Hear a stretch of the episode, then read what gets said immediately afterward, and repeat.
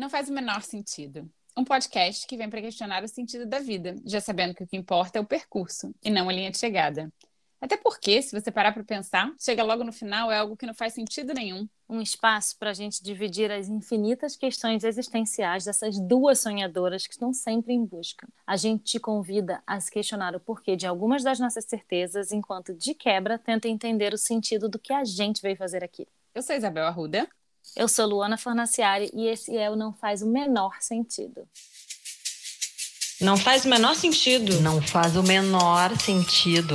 Não faz o menor sentido. Não faz sentido. Não faz o menor sentido. Não faz o menor sentido. Não faz o menor sentido.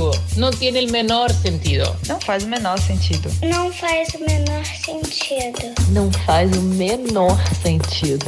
Não faz o menor sentido. Não faz o menor sentido. Não faz o menor sentido. Estamos é. assim agora. Deixa eu te falar eu uma te... coisa. Deixa eu só falar uma coisa rápida. É, ah. Eu só preciso saber. Daqui a quatro minutos eu vou ter que parar, pegar o pão de queijo que eu botei no forno e dar para a criança. É bom, eu ia falar, vamos esperar quatro minutos, mas não. não. Quatro minutos a gente já faz um monte de coisa. Tá bom, então vamos lá. Vai. Um, dois, três e já. Episódio quarenta e quatro. E hoje temos Não Faz o Menor Sentido, pedido de ouvinte. E, e, na verdade, foi interessante, né? Porque chegou esse pedido, eu abri uma caixinha, acho que a gente abriu uma caixinha uns dias atrás, no Instagram, é, pedindo dicas, né? Sugestões e tal de tema. E aí chegou esse pedido de ouvinte e eu falei, Luana, vamos fazer esse tema. O tema é propósito. Não faz o menor sentido o propósito. E aí, mas Luana aí? me vira como e assim? fala assim... Como assim? A gente já fez esse negócio? Eu falei, não, amiga, a gente não fez esse negócio. Isso, aliás, está na nossa pauta. Eu acho que desde que o podcast nasceu, que isso é tema de pauta. Enfim, eu acho que a gente tem essa sensação porque a gente fala muito sobre esse assunto, certo? Amiga, esse é o quadragésimo quarto episódio que a gente fala sobre propósito. Ele tá sempre ali, né? Em algum lugar ele tá ali. Gente, sério, foi muito engraçado, porque eu tinha certeza absoluta que a gente já tinha falado sobre e adoramos. Por favor, mandem dicas sempre, mandem pedidos de tema, a gente adora, a gente fica super instigada. Foi ótimo. E aí, a gente tava naquela... A gente sempre ficou numa dúvida, oh, ah, vamos falar sobre o que no próximo, não sei o que, o que que tá, que que tá ressoando aí pra você? É meio que... Muitas vezes é esse o critério, né? Que a gente usa, assim. E aí uma fala, ah, pensei nisso, aconteceu isso, não sei o que. Aí a outra fala, ah, eu tenho um gancho. E hoje eu tive um gancho. Que aí a gente fala, ela tá nervosa aqui, fala. Não, que eu só queria falar uma coisa, né? E aí tá, vamos gravar, não vamos gravar? Muito interessante isso, porque tem vezes que a gente faz reunião de pauta e a gente chega com vinte pautas que nunca acontecem, porque a vida vai acontecendo, né? Assuntos vão chegando e a gente vai fazendo, mas isso é muito legal, porque é o quê? É dinâmico, né? Ele vai, vai indo junto com a, com a gente, com as nossas vivências. E, e aí Luana hoje me mandou um, uma mensagem falando, eu tenho um gancho maravilhoso, super no suspense. Então, não sei, ela não quis me contar, recusou a me contar, então eu estou aqui no suspense junto com vocês, querendo saber qual é o gancho desse tema propósito, que eu acho que é um tema que é, interessa muito de nós, né? Então, o gancho desse tema é... Agora eu tô me sentindo com muita responsabilidade em relação a esse gancho, sabe? Então, vou pegar o... Vou pegar o... Acho que eu vou fazer um pra mim de lanche daqui a pouco, fiquei na vontade. Hum. Pão de queijo é prioridade. Cara, então, essa semana aconteceu uma coisa bizarra aqui comigo, passei por uma experiência muito louca, assim. O que que acontece? Essa semana foi a primeira vez que eu peguei o metrô e eu olhei em volta e tinha um milhão de pessoas sem máscara. Mas um milhão, assim, acabou a pandemia, entendeu? Em Paris a pandemia acabou, pelo visto. Só que, na verdade, como aqui tem uma multa muito alta, sempre teve até hoje, né? Uma multa muito alta se você estiver sem máscara no transporte público, é cento e trinta e cinco euros de multa se você for pego sem máscara. E as pessoas respeitam, desde o início as pessoas respeitaram, assim, muita coisa do, do, da máscara no transporte. E, no máximo, assim, aquele caô, assim, de estar com uma máscara meio no queixo, uma meio no nariz de fora e tal, mas sempre, sempre as pessoas estão de máscara. E aí, o que acontece? Eu já entro no metrô essa semana, olho em volta, e assim, parecia, sei lá, cara, parecia uma experiência, que eu tava vendo uma experiência, um flash mob, sabe, assim, não sei se ainda se usa esse termo flash mob. Então, e aí eu olhei em volta e parecia que eu tava no meio de um flash mob, sabe, de repente não tinha ninguém de máscara, tinha, sei lá, três pessoas de máscara, eu E não tinha ninguém de máscara, eu olhei. Aquilo me causou um desconforto tão grande, assim. E eu fiquei olhando aquilo. Eu vou chegar no propósito, tá? Peraí. Pois é, tô, tô querendo saber, tô, tô curiosa, vai. E eu fiquei tão assustada, assim. Eu não sou uma pessoa neurótica, particularmente. E eu sou uma pessoa que tenho tentado é, viver uma vida de, dentro do novo normal, dentro das possibilidades, assim, sabe? Sempre que possível. Eu tô há muito tempo andando sem máscara na rua, desde que aqui foi permitido, tentando me adaptar a essa nova vida, respeitando a saúde, respeitando a distância social dentro das possibilidades quando ainda era mais necessário, porque realmente agora a gente está numa baixa da pandemia, né, aqui no hemisfério norte. E eu olhei em volta, aquilo foi, me deu uma certa agonia, assim, e aí eu fui no Google, né, tipo assim, máscara necessária Paris, sabe, assim, e eu vi que tinha, no dia anterior tinha caído a necessidade, da, a obrigatoriedade da máscara dentro do transporte público, e aí de repente ninguém mais usando máscara, porque é isso, né? Respeita a lei, a lei é essa, me larga. Beleza. E aí eu saí, mas aquilo foi me dando uma agonia de estar no meio do dia daqueles tantas pessoas sem máscara e tal, e eu saí, e aí parecia que eu tava vivendo uma coisa, uma, um, sei lá, um Blade Runner, assim, sabe, um negócio bizarro, assim, que foi me vindo, as pessoas passando assim, tchá, tchá, tchá. Você tá cheia de referências hoje, não, adoro. Total. Eu fiquei tipo, tchá, tchá, tchá, as pessoas passando em volta, e eu fui olhando, e aí todo mundo correndo muito apressado, muito importante, sabe? E eu comecei a entrar numa piração de que essas pessoas estão todas muito loucas. Tudo começou com a máscara, que não tem nada a ver da máscara, e esse episódio vai ficar datado, porque eu puxei o gancho da máscara. Mas eu comecei a ver aquelas pessoas todas, tipo assim, um metrô lotado, e aí todo mundo sai da sua casa, entra nesse metrô lotado. Que eu só percebi isso por conta da ausência da máscara, porque de repente foi um gancho que me fez prestar atenção no que estava acontecendo em volta, entendeu? Sim. E aí entra todo mundo, e assim, foi um dia que o metrô, tinha tido um problema no metrô, então o metrô estava particularmente lotado, porque o intervalo estava maior do que o normal. Então, assim, é quase aquela cena japonesa, sabe, das pessoas empurrando para dentro, assim, era quase isso, assim. E aí entra todo mundo, aí fica tipo lata de sardinha, literalmente, como se você fosse simplesmente um número, uma peça numa engrenagem da... da, da urbana, sabe? Uhum. E aí sai todo mundo, aí vai cada uma correndo, pro, muito importante, pro seu trabalho, entra num elevador, sobe até a sua sala, entra na, senta na sua baia, e foi isso que eu fiz, esse foi o meu movimento, entendeu? Aí senta na sua baia e fica durante oito a nove, dez horas, e agora vem o negócio que me veio, onde que eu vou chegar com o propósito? Mexendo na única coisa verde que elas tocam ao longo do seu dia, que é uma planilha de Excel. Amiga, sério. Me veio assim, sabe quando cai a grande ficha?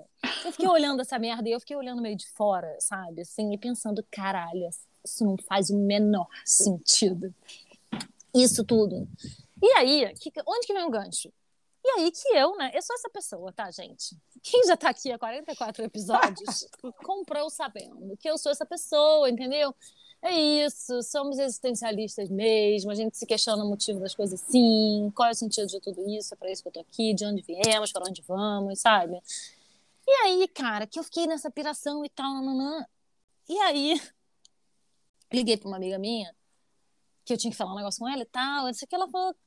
Ah, mas e aí, no mais, tudo bem? Eu falei, cara, amiga, deixa eu te falar uma coisa, isso foi uma piração hoje. Aí comecei a contar, contar, contar. Não é muito louco isso, não sei o quê.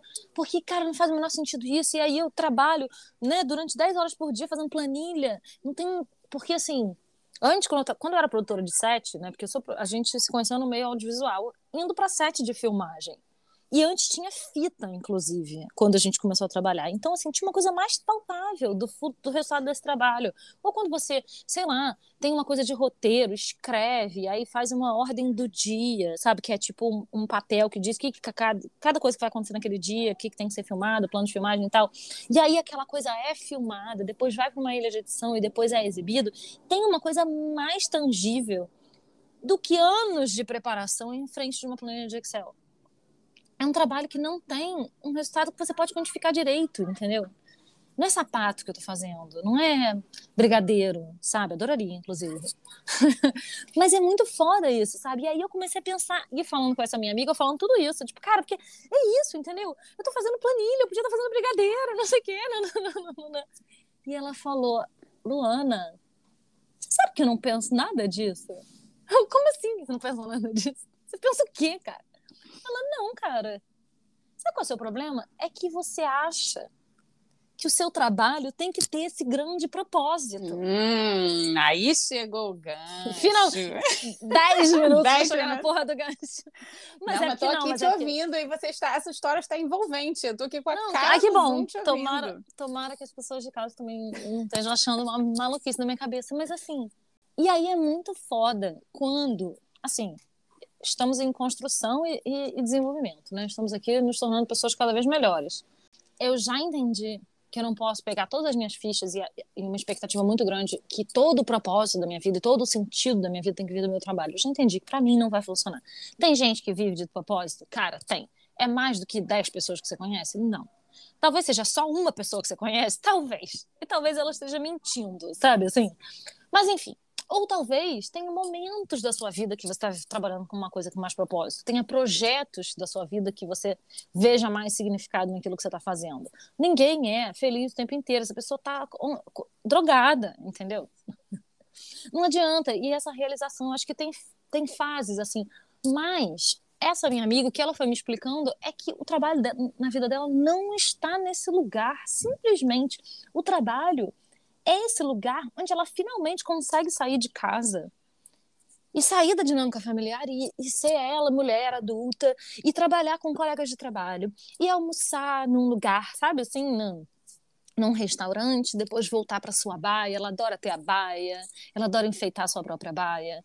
E aí, quando dá seis da tarde, a caneta cai, ela fecha o computador dela e vai embora para casa. E aí começa o propósito dela. O trabalho é o que dá o dinheiro, é o veículo que ela adora. Ela adora o trabalho dela, porque não tá nesse lugar da realização. Poderia ser que ela simplesmente odiasse e achasse que é uma coisa de dinheiro, para dar dinheiro. Também pode ser, tem gente que vive assim, né? Acho que não tem que ter prazer e trabalho junto e que trabalho é o que paga as contas. Beleza, paga boleto. Não é o caso dela. Ela gosta de... Eu não sei nem se ela gosta do trabalho dela. Eu acho que ela gosta de trabalhar. Ela gosta de ter esse papel social que ela... Que ela, né, ter essa... Isso que me incomoda tanto, sabe? De pegar, entrar no metrô, entrar no elevador, subir, sentar na baia. Na verdade, pra ela é maravilhoso. Porque não tá nesse lugar de mudar... Ela não quer mudar o mundo de ninguém, Isabel. Entendeu? Ela, ela tá mudando, mudando o próprio dela. Ela, ela tá, tá mudando, mudando o próprio, seu dela. próprio mundo fazendo isso. Posso falar? Tá na minha vez? Gente, vai. Peraí que eu vou comer um pão de queijo. Vai. É, muitos, muitos sub-assuntos do que você trouxe.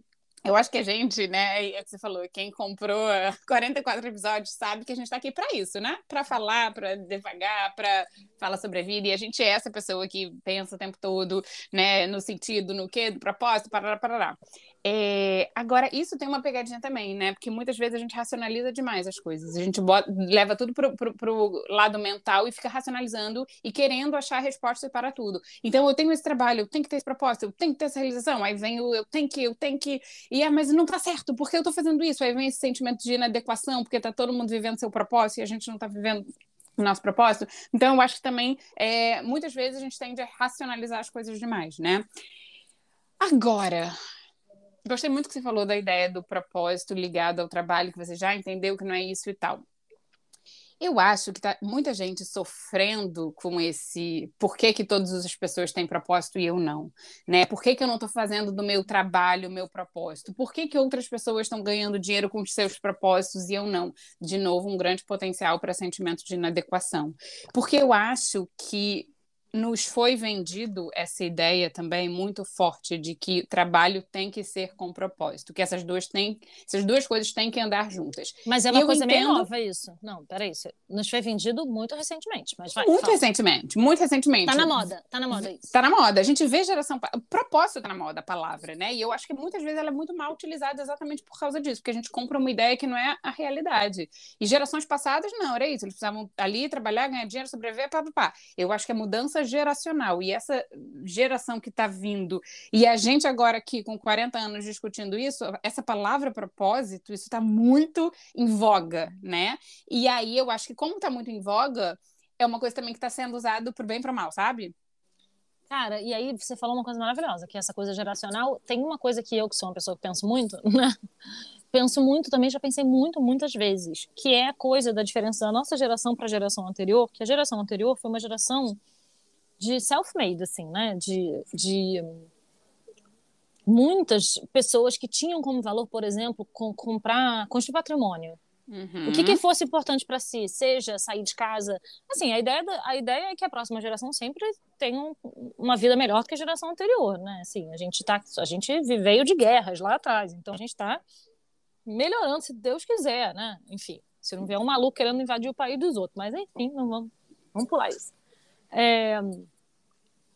E aí, o que eu penso sempre, já pensei muito nisso, é que, assim, a geração dos nossos pais, na verdade, não tiveram tanta...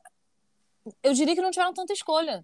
Primeiro que não tinham tantas profissões, né? Estão sendo criadas muito mais profissões do que era quando os nossos pais foram decidir qual é essa grande coisa que eles nasceram para fazer, entendeu? Eles tinham ali as possibilidades de coisas que eles, que eles queriam fazer. E aí, a gente, que é filho dessa geração, os nossos pais, obviamente, fizeram, deram tudo de si para que a gente tivesse acesso ao melhor. A melhor escola que eles pudessem dar acesso fosse uma escola pública de qualidade, de qualidade ou uma escola particular que eles pudessem pagar e que fosse de qualidade, fazer aulas disso, daquilo. Muitas vezes, no meu caso, por exemplo, muitas vezes foi com bolsa. Minha mãe fazendo das tripas pro coração para poder, sabe? Se virando nos trinta totalmente para poder dar. E aí deram isso. E aí a gente foi a geração que a gente teve acesso a tudo isso. E aí a gente pode escolher fazer o que a gente quiser na vida. E isso é foda. Eu acho que daí que vem o propósito, entendeu? Já tô acabando, se acalma. Isso é foda porque, assim, você pode ser o que você quiser, mas você escolhe bem escolhido. Porque você tá tendo a direito e acesso a fazer coisas que eu, geração anterior, não tive. Tem tudo isso, sim. E minha dinâmica familiar foi exatamente para, a mesma coisa. Para de mexer.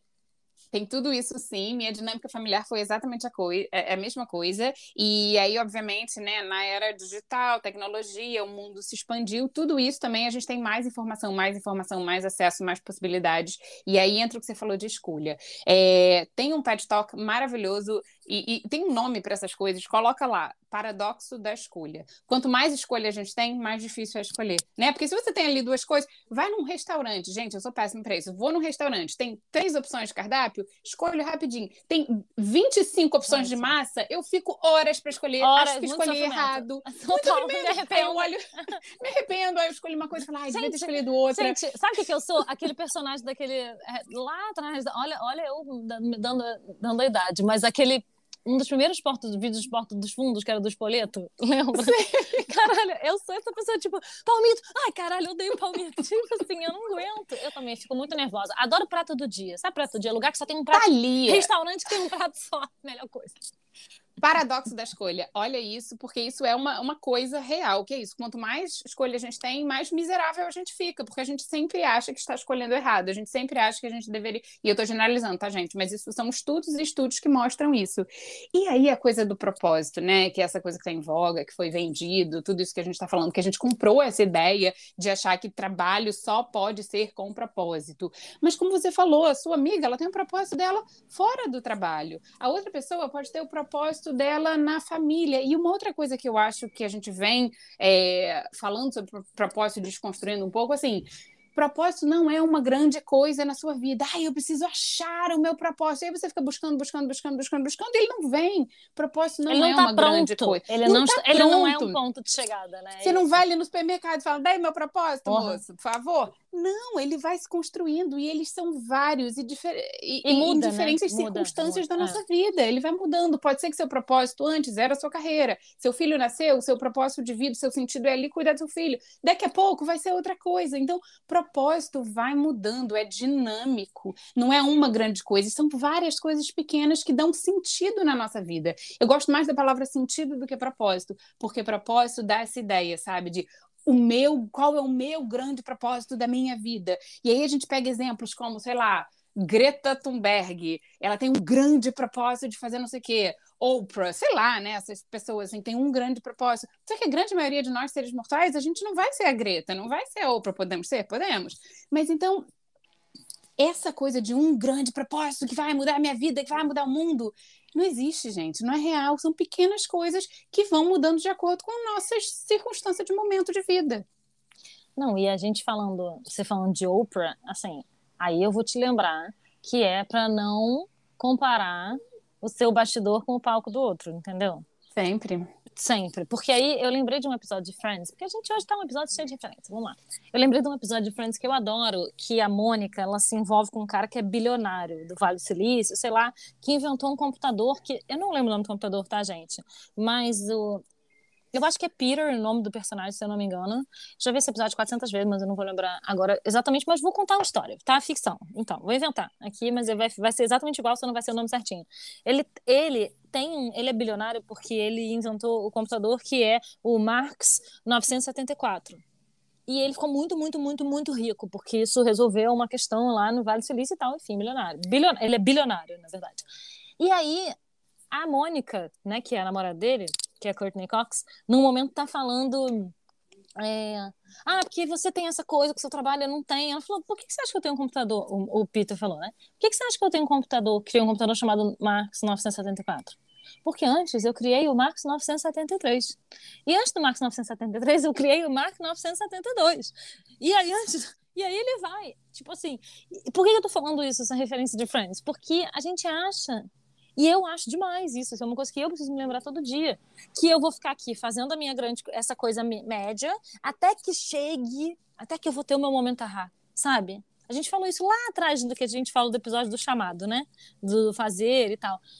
Como se... E aí, já que eu não tive ainda, não encontrei qual é esse grande propósito, parece que meu trabalho não tem propósito nenhum. Essa é a sensação que me dá, entendeu? Porque não tem sentido essa merda, porque não tem. Porque não tem. Porque você passar dez horas por dia com um monte de gente sentada numa baia em frente ao computador com a planilha de Excel, isso realmente não tem, muito sentido não tem. Mas ele tem o seu papel. Ele tem o seu papel e ele é importante. Ele eu tem sei. o seu papel. E eu acho que quando a gente fala de trabalho, a gente tem que entender para cada um de nós qual é o papel é, que o trabalho ocupa na nossa vida. Ah, eu quero que o trabalho para mim seja só troca de tempo por dinheiro. Eu vou pegar aqui dinheiro para fazer as minhas coisas, para eu viver meus propósitos de alguma outra maneira. Tem gente que trabalha para pegar aquele dinheiro para viajar, para tirar, sei lá, tempos em tempos viajando e tal e tal. E aquele é o propósito da pessoa. Tem gente que quer viver do seu propósito. Mas sabe qual é? Acho que é um grande erro aí também, quando a gente acha que necessariamente propósito tem a ver com dinheiro. A gente tem que, obrigatoriamente, ganhar dinheiro com o nosso propósito. E isso, muitas vezes, ferra o propósito. Porque você tá ali e aí muda o foco. Você tá na busca pelo dinheiro e aí você muda o foco daquilo que você tem como o que você gostaria de fazer. De repente, o seu propósito vai ser um hobby. De repente, o seu propósito vai ser o que você vai ganhar dinheiro. De repente, o seu propósito vai ser um side hustle, né? Alguma coisa que você vai fazer ali do lado. De repente, o seu propósito não vai ter nada a ver com o trabalho. Não necessariamente propósito e trabalho e dinheiro andam juntos. Eu acho que isso é um grande erro também. Porque hoje todo mundo quer viver só da parte boa. Ninguém quer viver da parte ruim. Todos os trabalhos vão ter sua parte boa e sua parte ruim. Até aquele que você ama. Sabe aquela frase? Ai, odeio aquela frase. Trabalhe com o que você ama e nunca mais trabalhará na vida. Mentira! Ah, mentira. Trabalhe com o que você ama e vai parar de amar a única coisa que você amava antes. Ou você vai trabalhar mais enlouquecidamente. Porque, assim, não existe. Todos os trabalhos, mesmo aquele com propósito, tem as suas, os seus momentos ruins, tem as suas partes ruins, tem a sua parte lá burocrática. Então, a gente tem que parar de olhar também como, ai, ou tudo ou nada, né? Que nem você falou, ai, ou o meu trabalho tem muito sentido ou não tem sentido nenhum. Achar um, um, um equilíbrio para isso, um meio do caminho, e, e desassociar propósito com o trabalho. Pode ser que tenha, legal, bacana, pode ser que não seja isso, sabe? Mas eu acho que a gente fica overthinking, né? Fica racionalizando demais, fica tentando encontrar, sempre buscando, buscando, buscando essa coisa, e aí essa coisa não vem, como você falou, né? Não tem esse aha moment. E se a gente ficar parado esperando esse aha moment chegar, ele não vai chegar, porque é o movimento, é o pequeno, é o fazer. A gente falou isso no episódio do tempo, né? Uma porta vai abrindo a outra, então você vai abrindo uma porta e vai descobrir uma outra coisa, que vai abrir uma outra janela que você não imaginou e vai fazer um outro caminho. Então é movimento, e o movimento começa no pequeno, na ação, e não de você ficar parado esperando seu grande momento, ahá, momento que não vai chegar. Não, e sabe o que, que tem acontecido comigo, na verdade, assim, em relação a isso? Não só é movimento, como para mim, o que, eu, o que tem me acalmado é o propósito de estar no processo e não no resultado final, porque eu não sou, porque eu não faço sapato. Entendeu? Porque, assim, o resultado final, ele é muito intangível para mim. Ele é muito... Depende... Eu, eu faço parte de uma engrenagem que é composta de muitas peças. Muitas peças. Então, é difícil para para mim ver, segurar lá na coisa. Entendeu? Mas essa minha peça é fundamental para que a engrenagem funcione. E aí eu comecei a perceber, no meu caso, que funcionou pra mim, assim, o que que tava me incomodando, tá? Com a coisa do propósito. Eu precisei, eu saí do país há seis, saí do Brasil, né, tem seis, quase sete anos, e uma das coisas que me, que me toca na coisa do propósito é conectar pessoas. Fa- conectar pessoas e fazer a... Fazer, uma vez eu ouvi o melhor elogio, a melhor definição da minha carreira, que eu, que eu ouvi de um marido de uma amiga, que foi: Luana, você é fazedora de acontecimentos. Você Lindo, faz bota isso no currículo. Maravilhoso, maravilhoso. Né? Maravilhoso. Você faz acontecer a coisa, entendeu? Assim, você pega uma coisa que, eu acho que eu tenho muito isso, assim, uma clareza do olhar de perceber, não, peraí, o potencial dessa coisa aqui, que não foi pensado, isso aqui, como é que liga, essa, como é que constrói essa ponte? E é isso uma coisa que eu faço bem, sabe? Eu percebi. E morando fora é mais difícil, porque os meus contatos ficaram no Brasil, entendeu? Muitos. E aí você precisa reconstruir essa rede ao mesmo tempo que você está vivendo, que você está tendo que fazer dinheiro, que você está tendo que ter um filho, que você está tendo que achar o seu lugar no mundo de mãe, de mulher. Tá foda, entendeu? É foda. E aí não consegue ver, não consegue, porque não consegue... não consegue enxergar, porque essa ponte também ela não é necessariamente tangível. Às vezes ela é, e às vezes ela demora, você está tecendo, né? É uma coisa que você está construindo, assim, e, e... Mas eu me acalmei um pouco, assim, quando eu parei de achar que eu era uma, faz... uma, uma sapateira, entendeu? Que eu ia ter uma coisa para segurar, não vou ter. Você mas o processo, mas o processo eu posso fazer bem. E isso me acalma. Muito legal isso, porque sabe o que, que, que eu pensei também, escutando você falar nisso, né? A questão do processo. A gente é muito imediatista. Eu sou uma pessoa muito imediatista. Já contei aqui no episódio lá atrás também que eu não consigo esperar o forno para aquecer, por exemplo, né? Que o micro-ondas eu tiro acabando, faltando dez segundos, enfim. Eu sou uma pessoa muito imediatista. Então também, de repente, a gente fala assim, ai, achei esse meu propósito, vai ser isso aqui. Se ele não acontecer em cinco minutos, se ele não acontecer no mês que vem, a gente vem uma frustração. Não, porque como assim eu não estou vivendo o meu propósito? Mas como assim eu não estou fazendo isso acontecer? Então, eu acho que respeitar o tempo das coisas é importante também, respeitar os processos, porque as coisas atra- acontecem através realmente do processo, né? E entender, por exemplo, você não é sapateira, nunca vai ser, não é, não vai ter que nascer de novo para ser sapateira, não é isso, né? E, e aí me veio uma frase na cabeça que eu gosto muito, que é o seguinte: você falou, ah, mudei para cá, tô me refazendo, tô achando esse meu lugar, papel, mãe, imigrante, blá, blá, blá. É... A gente tem essa tendência de ficar, de ficar pensando, né? Ah, o que, que eu quero da vida? O que, que eu quero da vida? A vida, o que, que é a vida? Qual é o sentido e tal?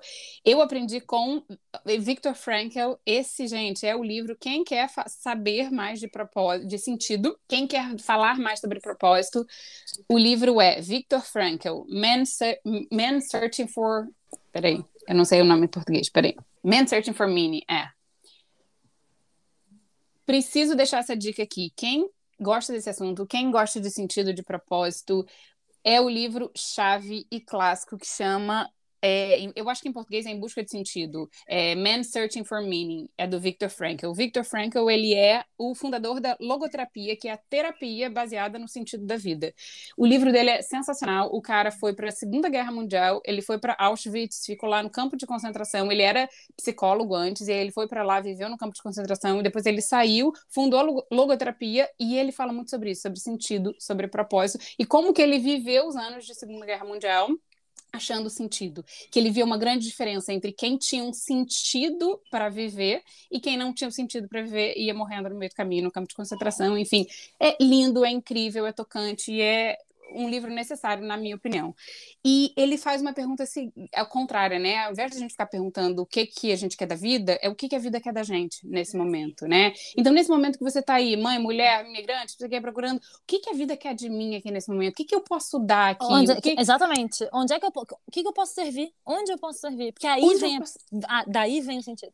E o sentido é algo maior que a gente também, né? Aí não é só a gente ali no nosso mundinho individualista e, e olhando para o nosso umbigo, mas o que, que a vida quer de mim nesse momento? O que, que eu posso servir? Como é que eu posso contribuir para algo além de mim? Então eu acho que essas são boas perguntas para a gente ir se fazendo e se perguntando, que ajudam também até nessa busca do que, que faz sentido para a gente, sabe?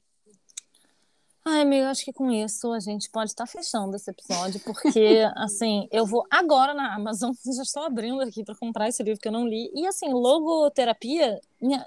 eu não sabia que tinha uma terapia para mim. Logoterapia, tipo... busca, é sensacional. Não, gente, juro, gente, minha vida mudou depois que eu aprendi tudo isso. Gente, vou pesquisar demais, me interessei muito. Obrigada pela dica, amiga. Obrigada por vocês estarem todos ouvindo até agora. E esse foi o Não Faz o Menor Sentido, episódio quarenta e quatro. Espero que vocês tenham gostado. Conta pra gente. Oi, cara. E antes de eu me despedir, vou deixar mais uma dica, porque hoje a gente tá cheio de referência. Gente, juro, esse livro, Viktor Frankl, O Sentido da Vida, é muito bom. E depois é um que eu acabei de ler, chama A Bailarina de Auschwitz. Mesma coisa, né? O mesmo sentido. E ela fala muito do Viktor Frankl no livro, que foi uma mulher que foi para a Segunda Guerra, foi para Auschwitz também. Depois, o que, que ela fez com a vida dela. Do, esses dois livros eu acho que todo mundo tem que ter na sua estante, sabe? Então, queria deixar aqui de dica, de sugestão. Me ajudou muito e me fez entender isso de sentido e propósito com outro olhar. Episódio quarenta e quatro. Obrigada, gente. E é isso. Nos vemos na próxima, próxima terça. Daqui a quem... hoje? Falou. É só falar. Nos beijos. Amiga, para. É só falar, nos vemos daqui a quinze dias. Um grande beijo pra você e tchau. Nos vemos daqui a quinze dias. Um grande beijo pra você e tchau.